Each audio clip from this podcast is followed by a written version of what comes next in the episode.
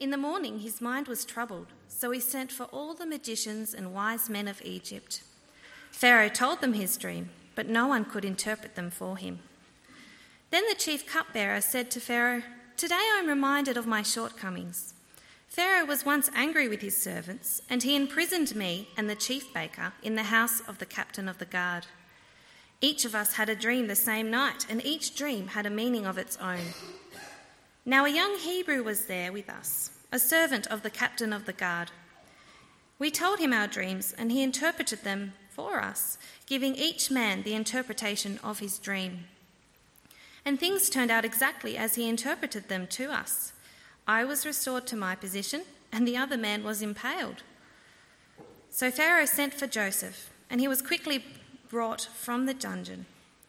When he had shaved and changed his clothes, he came before Pharaoh. Pharaoh said to Joseph, I had a dream, and no one can interpret it. But I have heard it said of you that when you hear a dream, you can interpret it. I cannot do it, Joseph replied to Pharaoh, but God will give Pharaoh the answer he desires. Then Pharaoh said to Joseph, In my dream, I was standing on the bank of the Nile, when out of the river there came up seven cows, fat and sleek, and they grazed among the reeds. After them, seven other cows came up, scrawny and very ugly and lean. I had never seen such ugly cows in all the land of Egypt. The lean, ugly cows ate up the seven fat cows that came up first. But even after they ate them, no one could tell that they had done so. They looked just as ugly as before. Then I woke up. In my dream, I saw seven heads of grain, full and good, growing on a single stalk. After them, seven other heads sprouted withered and thin and scorched by the east wind. The thin heads of grain swallowed up the seven good heads. I told this to the magicians, but none of them could explain it to me.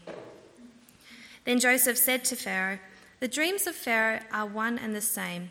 God has revealed to Pharaoh what he is about to do. The seven good cows are seven years, and the seven good heads of grain are seven years. It is one and the same dream. The seven lean, ugly cows that came up afterward are seven years, and so are the seven worthless heads of grain scorched by the east wind. They are seven years of famine. It is just as I said to Pharaoh God has shown Pharaoh what he is about to do. Seven years of great abundance are coming throughout the land of Egypt, but seven years of famine will follow them. Then all the abundance in Egypt will be forgotten, and the famine will ravage the land. The abundance in the land will not be remembered because the famine that follows it will be so severe. The reason the dream was given to Pharaoh in two forms is that the matter has been firmly decided by God, and God will do it soon. And now let Pharaoh look for a discerning and wise man and put him in charge of the land of Egypt. Let Pharaoh appoint commissioners over the land to take a fifth of the harvest of Egypt during the seven years of abundance. They should collect all the food of these good years that are coming and store up the grain under the authority of Pharaoh to be kept in the cities for food. This food should be held in reserve for the country to be used during the seven years of famine that will come upon Egypt, so that the country may not be ruined by the famine. The plan seemed good to Pharaoh and to all his officials. So Pharaoh asked them, Can we find anyone like this man, one in whom is the Spirit of God? Then Pharaoh said to Joseph, Since God has made all this known to you, there is no one so discerning and wise as you. You shall be in charge of my palace, and all my people are to submit to your orders. Only with respect to the throne will I be greater than you. So Pharaoh said to Joseph, I hereby put you in charge of the whole land of Egypt. Then Pharaoh took his signet ring from his finger and put it on Joseph's finger. He dressed him in robes of fine linen and put a gold chain around his neck. He had him ride in a chariot as his second in command, and people shouted before him, Make way! Thus he put him in charge of the whole land of Egypt. Then Pharaoh said to Joseph, I am Pharaoh, but without your word, no one will lift hand or foot in all Egypt. Pharaoh gave Joseph the name Zaphenath Paneah and gave him Asenath, daughter of Potiphar, priest of On, to be his wife. And Joseph went throughout the land of Egypt. Joseph was 30 years old when he entered the service of Pharaoh, king of Egypt. And Joseph went out from Pharaoh's presence and travelled throughout Egypt. During the seven years of abundance, the land produced plentifully. Joseph collected all the food produced in those seven years of abundance in Egypt and stored it in the cities. In each city, he put the food grown in the fields surrounding it. Joseph stored up huge quantities of grain, like the sand on the sea it was so much that he stopped keeping records because it was beyond measure. Before the, the, years of famine came, two sons were born to Joseph by Asenath, daughter of Potiphar, priest of On. Joseph named his firstborn Manasseh and said, It is because God has made me forget all my trouble and all my father's household. The second son he, son he named Ephraim and said, It is because God has made me fruitful in the land of my suffering. The seven years of abundance in Egypt came to an end, and the seven years of famine began, just as Joseph had said. There was famine in all the other lands, but in the whole land of Egypt there was food. When all Egypt began to feel the famine, the people cried to Pharaoh for food. Then Pharaoh told all the Egyptians, Go to Joseph and do what he tells you. When the famine had spread over the whole country, Joseph opened all the storehouses and sold grain to the Egyptians, for the famine was severe throughout Egypt. And all the world came to Egypt to buy grain from Joseph, because the land was severe everywhere.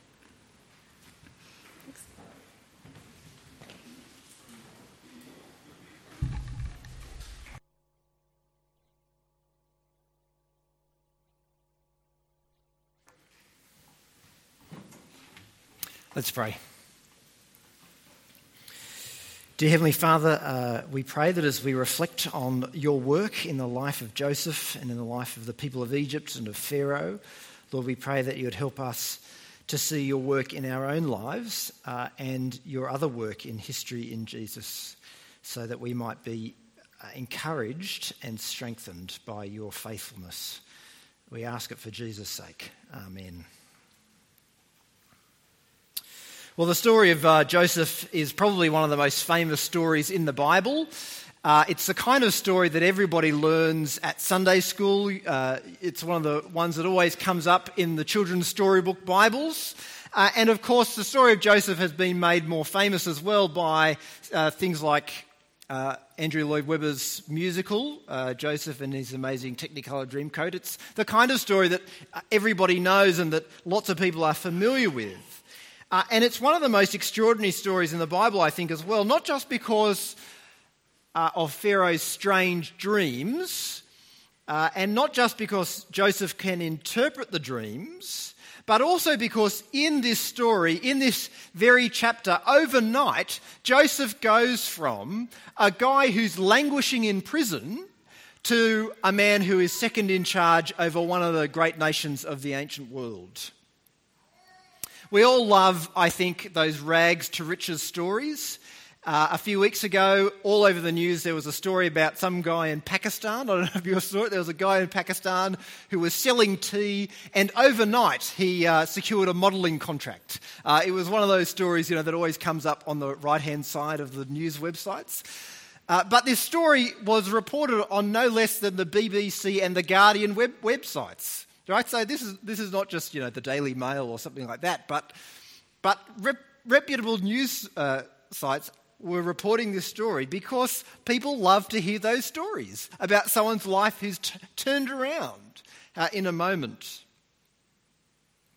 But the story of Joseph is not just about a personal success. Uh, isn't it wonderful that Joseph, you know, kind of uh, his life has turned around. Rather, it's a story about what God is doing, not in fixing up Joseph's life, but in fixing up Egypt and in protecting his own people.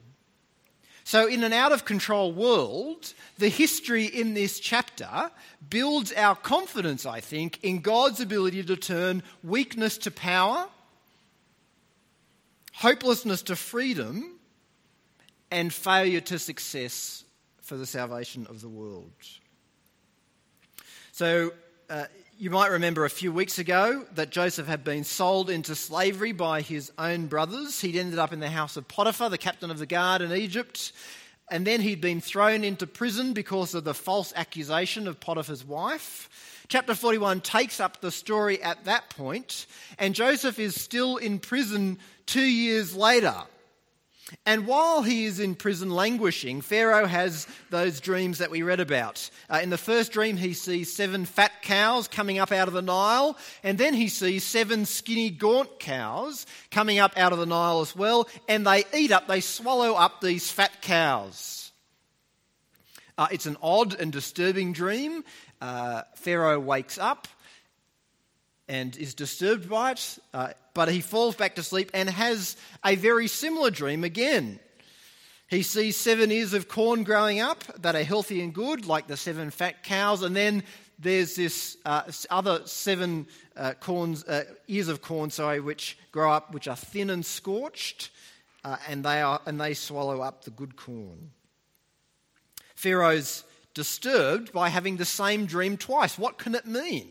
What is going on? Of what is an omen? Uh, clearly, it's of something bad, isn't it? Because in both cases, the good things are, are swallowed up.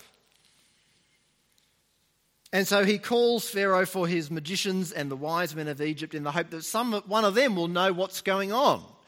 But they're all completely stumped.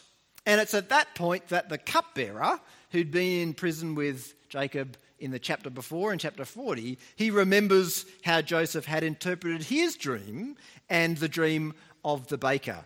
Uh, there's that great line I'm reminded today, Pharaoh, I'm reminded of my shortcomings. Uh, th- this, this cupbearer remembers uh, what Joseph has done. Uh, he remembers that Joseph had interpreted his dream, and what Joseph had said would happen is exactly what had happened. So Pharaoh calls for Joseph, and after a bit of a spruce up, a, a shave, uh, a change of clothes, probably needed to get rid of the, the kind of beard that Ben has.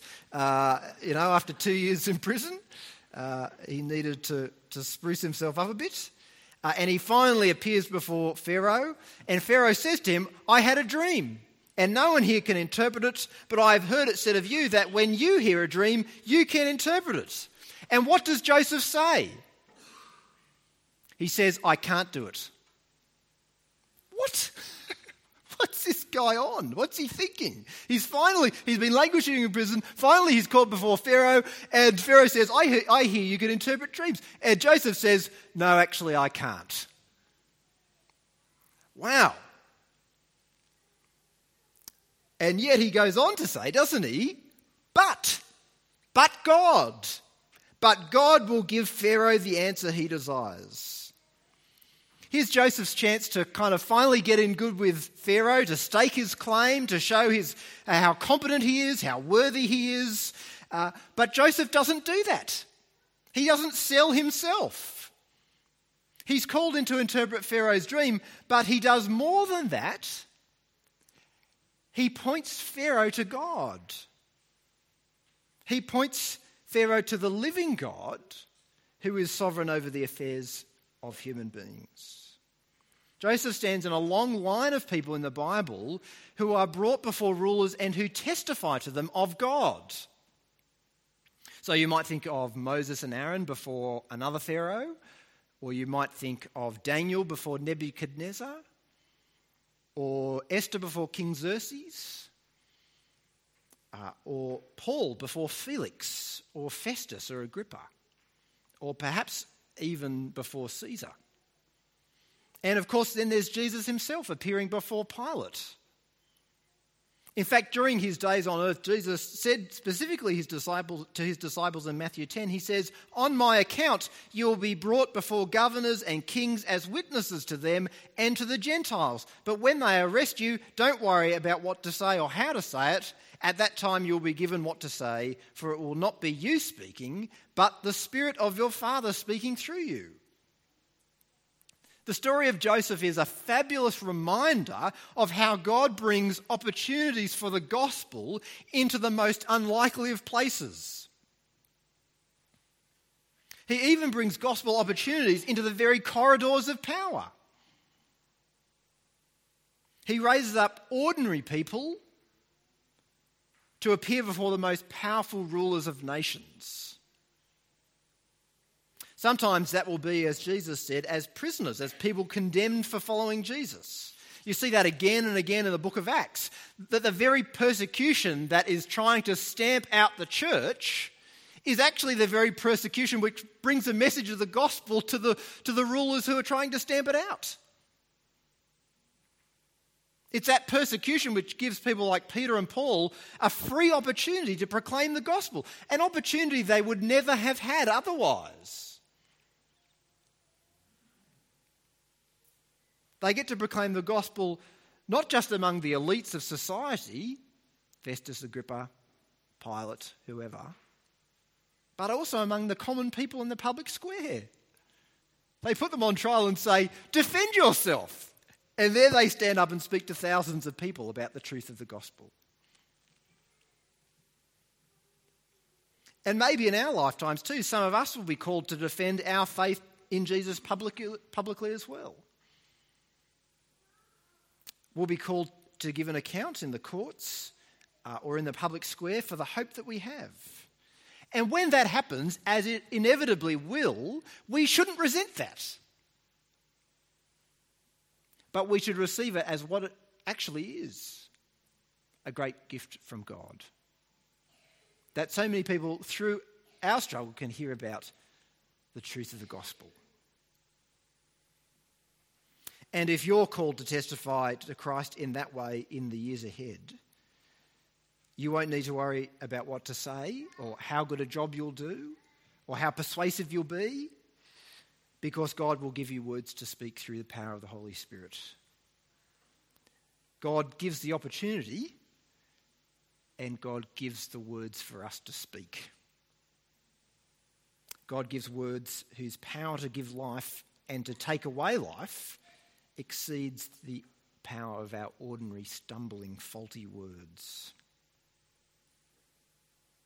But sometimes, too, God will give us other opportunities to testify to Jesus, not in persecution, more in the kind of the Joseph and Esther sense. That is, just he'll raise up opportunities for us uh, in situations where we're not under threat, but an opportunity where we can speak the truth of the gospel. Whether it's to the highest places of government, uh, or in the streets, or among our family, Sometimes God will put us in places that we would never have expected to be in order to testify to Him. That's not to say, uh, of course, that we should sit back and just go, well, God's opening the doors, we'll just wait for those doors to open. Uh, both Jesus and the apostles are always looking for those opportunities, they're always uh, eager for them. And in the same way, I think the story of Joseph is an encouragement not for us to sit back and to wait, but for us to be eager, for us to pray, for us to keep looking, to keep praying, because God is in the business of putting his people, ordinary people, in significant places to testify to him and to Jesus. So that's the first thing. By God's hand, Joseph appears before Pharaoh. But then Joseph not only appears, he demonstrates the power of God by interpreting the dream. Uh, that's the harder thing. In verse 25 and again in verse 28, Joseph says to Pharaoh that the two dreams are one and the same. Well, that's uh, kind of obvious. But that in them, God has revealed to Pharaoh, Joseph says, what he is about to do. Uh, God's revealing the future in advance for Pharaoh's benefit. The seven fat cows and the seven good ears of corn are seven good years of plenty, and the seven skinny cows and the seven scorched ears of corn are seven years of famine that will ravage the land. The reason for the two dreams uh, is explained in verse 32 when Joseph says, The reason the dream was given to Pharaoh in two forms is that the matter has been firmly decided by God, and God will do it soon. So it's not that God is helpless to stop the famine. Uh, and so, in the end, he kind of, with his hands tied behind his back, he decides to send a dream to Pharaoh uh, in order to kind of mitigate the effects of this oncoming catastrophe. Joseph says that the famine is something that God has determined to do. And yet, he's also determined to let Pharaoh in on it so that they can prepare themselves. That tells us something about the sovereignty of God and about God's control over our world. It's not that God is in a constant battle to try and stop bad things happening, and that sometimes he gets a bit behind the eight ball and things get carried away and he can't stop it. Joseph says God determined that this catastrophe would happen. Nothing is outside the power of God. So in Isaiah 45 7, God says, I form the light and create darkness. I bring prosperity and create disaster. I, the Lord, do these things. Or in Lamentations 3, it is not from the mouth of the Most High that both, uh, is it not from the mouth of the Most High that both calamities and good things come? God, God stands behind both. And that's, I think, hard for us to understand. It's not that God is the author of evil in the same way that he is the author of good. But God certainly uses evil to accomplish his purposes. And I think the reason that that's hard for us to understand is because often we don't see the great purposes that God is accomplishing through the particular evil that we face or that our friends face uh, or that the people that we love face. Tim Keller points out that if you have a God great and transcendent enough to be mad at because he hasn't stopped evil and suffering in the world, then you have a God great and transcendent enough to have good reasons for allowing it to continue that you can't know. That is, if God is so powerful that we can be angry at him for not stopping evil, he must be above our comprehension and have reasons for doing things that we can't understand. But I think there are hints in this chapter as to why God allows this famine. It's not spelled out in great detail, but Given that God has also provided the solution to the famine in Joseph and his plan, it seems that what God is trying to do is to teach the people of Egypt and to teach us that He's in control. God's trying to teach them and us that what we need most of all is Him. We need God because He's in control of world events. He's in control of events that we are not in control of. The greatest good that God can ever do for us is to reveal himself. The greatest good that God can do for people is to reveal himself to them. And if knowing God and loving God is the greatest good that we can ever experience, then God opening people's eyes to see him is the greatest gift that he can give. And what if we are such stubborn and hard hearted people? What if we are so naturally closed to God that nothing short of suffering and pain can break us and humble us and drive us to God. Isn't pain sometimes worth it? Isn't the pain of, of, an operation worth it in order for the surgeons to fix what's wrong with us? For people to see their need of God and to turn to Him is a greater good than avoiding temporary suffering. For people to begin trusting God is a greater good than people continuing to trust in themselves. But God not only provides Pharaoh with a view of the future, he does that, but he also provides him through Joseph with a plan, a plan to save Egypt and a plan to save the world. God is doing good through this. Joseph says in verse 34 here's the plan. Let Pharaoh appoint commissioners over the land to take a fifth of the harvest of Egypt during the seven years of abundance. They should collect all the food of these good years that are coming and store up the grain under the authority of Pharaoh to be kept in the cities for food. This food should be held in reserve for the country to be used during the seven years of famine that will come upon Egypt, so that the country may not be ruined by the famine. There's an awful lot of wisdom in Joseph's plan. He encourages them to use the bounty from the good years in order to uh, protect them for the years of famine. Uh, it's a sensible plan, isn't it? Because it's so terribly easy to waste, uh, to squander the future by being wasteful in the present. It would have been easy without God's warning and without Joseph's plan for the Egyptians to kind of live it up for seven years. You, can imagine those seven years of plenty, can't you? Uh, people who kick their feet up, Uh, they'd build uh, better houses. You know, they'd, uh, they'd do everything. They'd, they'd do everything that they always dreamed of doing because they'd think to themselves, wow, these are the best years we've ever had. But the problem would have been that the famine would have arrived and they would have been caught unprepared. But Joseph, because of Joseph's plan, because of God's warning, the people of Egypt uh, were prepared for, for what came. Uh, and while I don't think this is kind of a major point of the passage, I think there's a lot of wisdom in Joseph's plan that we can apply to other situations or other areas of life. And one particular, one area uh, in particular, I think, is with regard to making use of our present gospel openness, the present gospel openness in our world, to prepare for times of gospel difficulty ahead. So, for a number of years now, I've been asking myself the question what if these times are the times of plenty?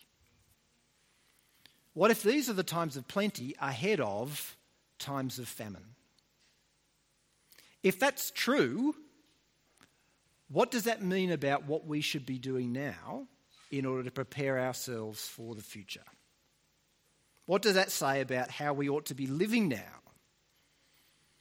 You see, I think at present in the Christian world, we live in times of plenty. I think there's a, there's a spirit of collaboration and camaraderie among Christians around the world that is almost unknown.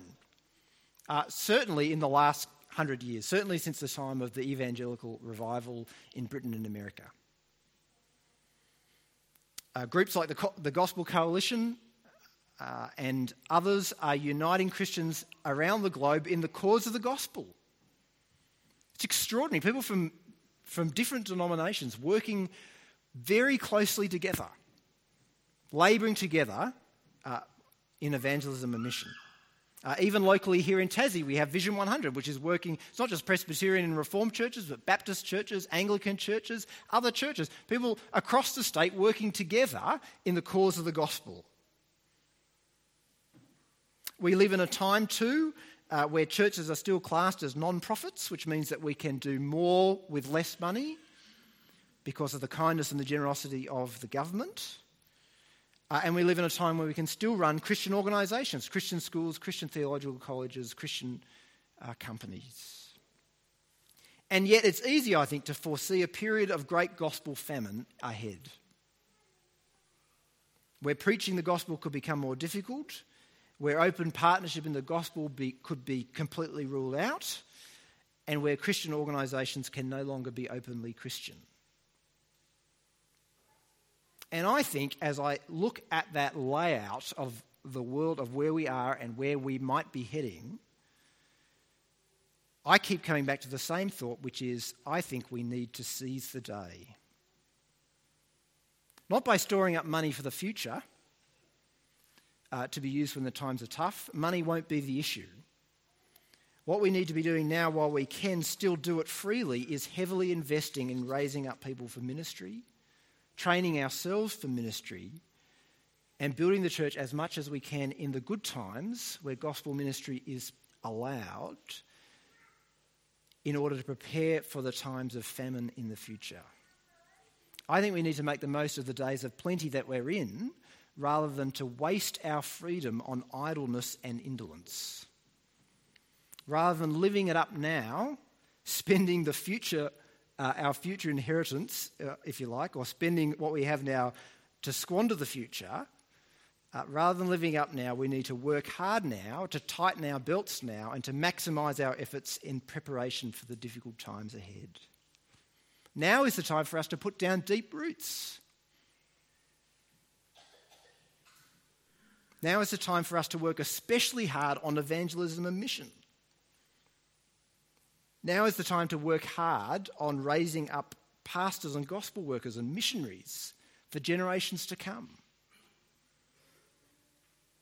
Now is the time to work hard to be a blessing to our region and our country and our world, not just now, but in the years of difficulty ahead.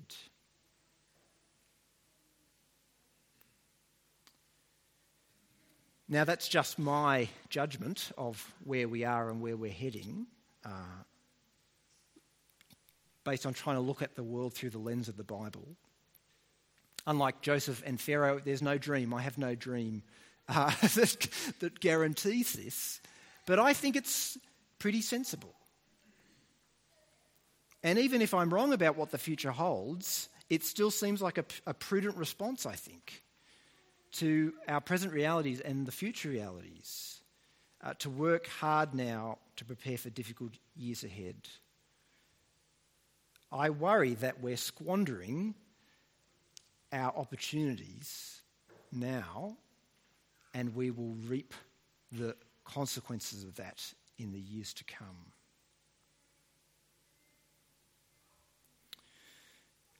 Well, the plan for grain storage is only one part of the plan. Uh, there's one other key part of the plan as well, and the other part of that plan is in verse 33. Joseph says, and now let Pharaoh look for a discerning and wise man and put him in charge of the land of Egypt. I love it. It's such a great, it's a great line, isn't it? We're all standing there thinking, well, I wonder who this guy could be. Pharaoh, you need to find someone wise and discerning uh, who you can raise up to put in charge of the, uh, of the land. It's the kind of thing that Sir Humphrey would say in uh, Yes Minister. In fact, I think Sir Humphrey says that numerous times in Yes Minister. But I'm not sure that actually Joseph is meaning to put himself forward. I think it's just part of his strategic plan. He's thinking about what needs to happen, and he says, actually, Pharaoh, what needs to happen is someone needs to be put in charge of this. Uh, and they should, you need to be really careful about who you uh, appoint. It reminds me of a lady that I once heard speak. She'd been serving in Christian mission as a nurse for about 40 or 50 years. She'd been serving in the Middle East. And before she'd gone, someone, some other missionary, I think, had come along and said, uh, you know, kind of raised the profile of the needs that they had in this part of the world. And uh, after that, she'd sort of begun praying that uh, God would raise up uh, a, a, person with the, with the kind of skills that she had as a Christian nurse to go to the Middle East uh, t- to serve in mission. And it was several years, or it was, a, it was a while at least, before she suddenly realized that she may be the person that she was praying that God would send. Uh, and eventually she went and served 40 or 50 years at least in that country. Uh, and I think that's what's going on here with Joseph. Joseph is just being honest. He's saying, You need someone wise and discerning to, to head up this work. Uh, and it just turns out that it's him. Pharaoh is not an idiot, and he can see that the way that Joseph, Joseph has presented himself, he's able to interpret the dream, he's a clever strategist, uh, God is with him, and so uh, Pharaoh says uh, in verse 38 Can we find anyone like this man, one in whom is the Spirit of God? Uh, then Pharaoh said to Joseph, Since God has made all this known to you, there is no one so discerning and wise as you. God's given you the wisdom that's needed for this task. Who else can there be? I love it that, uh, as someone said, Pharaoh's now talking, uh, Joseph Witness is so compelling that Pharaoh's now talking about God as well uh, and the way that he's equipping him. Joseph recognizes that there's something special, uh, Pharaoh recognizes there's something special about Joseph uh, and that, that something special comes from God. And so he appoints him as second in charge over all of Egypt. He puts him in charge of the land, he gives him his signet ring, a symbol of Pharaoh's authority, the ability to execute, execute things with Pharaoh's power. He dresses Joseph in fine robes, he puts his chain around his neck, he makes him ride in a chariot. In verse 44, he says uh, to Joseph, I am Pharaoh, but without your word, no one will lift hand or foot in all Egypt. That's an extraordinary statement to make. But more extraordinary, I think, than the honour that's given to Joseph is the success of his leadership. During those seven years of plenty, he travels the land stockpiling the food. There's so much food, we're told in verse 49, that they stopped keeping records. All the accountants are thinking, they stopped keeping records? How could they do that? It's so irresponsible. They, there was so much they stopped keeping records uh, because it was beyond measure. Uh, and eventually, those seven years of plenty came to an end and the famine came, not just in Egypt, but in all the surrounding countries as well. We're told in verse 57 and all the world came to Egypt to buy grain from Joseph because the famine was severe everywhere. Because of his careful stewardship, Joseph is able to provide not just for Egypt, that's great, but for all the surrounding nations as well. It's incredible. Joseph is not just a blessing to a few small people. We saw last week he was a blessing to Potiphar. Now Joseph is a blessing to Egypt and the nations. And what God did through Joseph, he's still doing today. God's still raising up Christians to positions of authority and leadership in order to bless the world. It's remarkable, actually, to look around our own country and to realise how many people in positions of authority are Christians. There are Christian governors. The New South Wales governor is a, a Christian man, the patron, I think, of the current patron of the Bible Society. There are Christian police commissioners. At least one of the heads of the major banks is a Christian. The former head of the RBA was a Christian man. There are Christian politicians. There are many senior public servants who are Christians. A number of the political commentators who are regularly invited onto the ABC are Christian men. One of the ones for the Middle East uh, for terrorism, and one of the ones for financial affairs are solid Christian men who are often wise and thoughtful in the comments that they make. God can raise up people to positions of influence for the good of society. And while you and I might not be raised up to positions of power and influence, uh, God still puts us in positions where we can be a blessing to others in our workplaces, in our homes, in our community groups, in our schools or our universities. He raises us up to be a blessing by bringing godly wisdom to the issues of the world.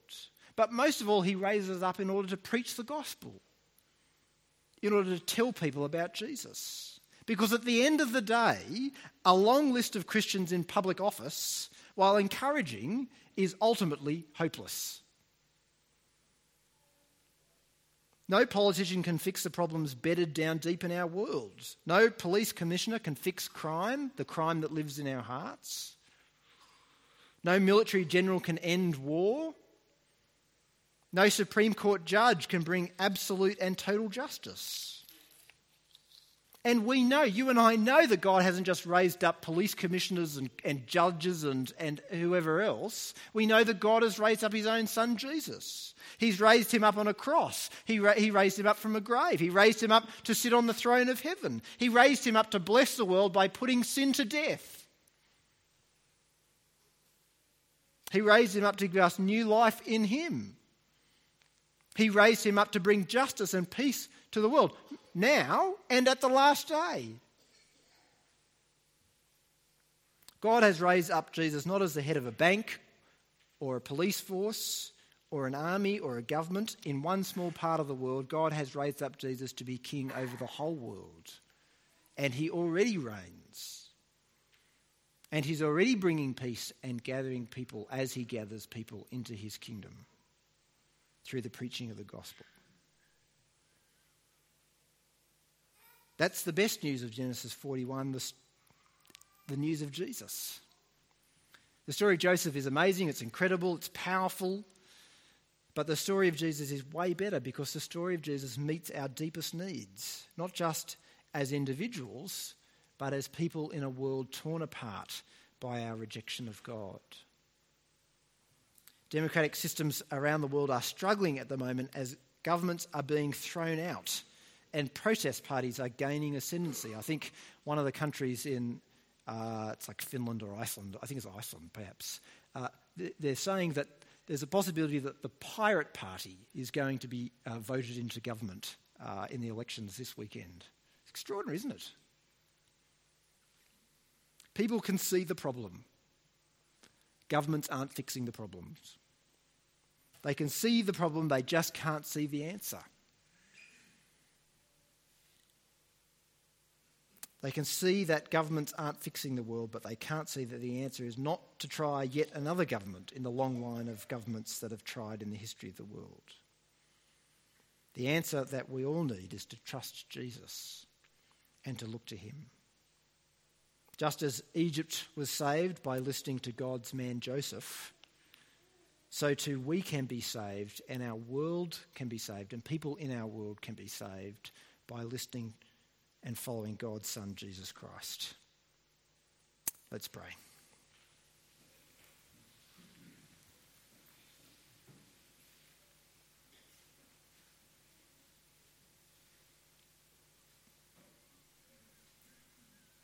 Dear Heavenly Father, we thank you that you raise people up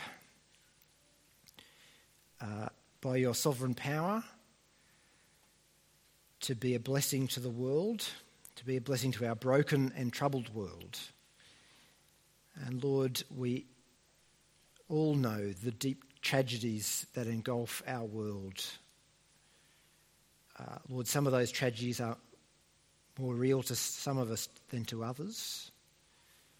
Uh, we feel them more keenly. Uh, they're in our face uh, every day.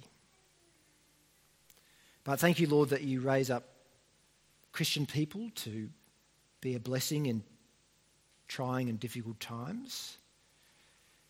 Uh, and thank you that those people really are a blessing to the world. But Lord, we also know that our power uh, in the world is exceedingly limited. And that what we really need and what the world really needs is Jesus. Thank you that you've, you've opened our eyes to see him. Lord, please open the eyes of others to see him as well. Please raise us up into positions of influence in people's lives so that we can tell them the good news that Jesus reigns, that he can fix the world, that he can make uh, broken people whole, sinful people righteous, condemned people just, dead people alive hard hearted people, those who love and worship you, the true and living God. Do this, we pray, for Jesus' sake. Amen.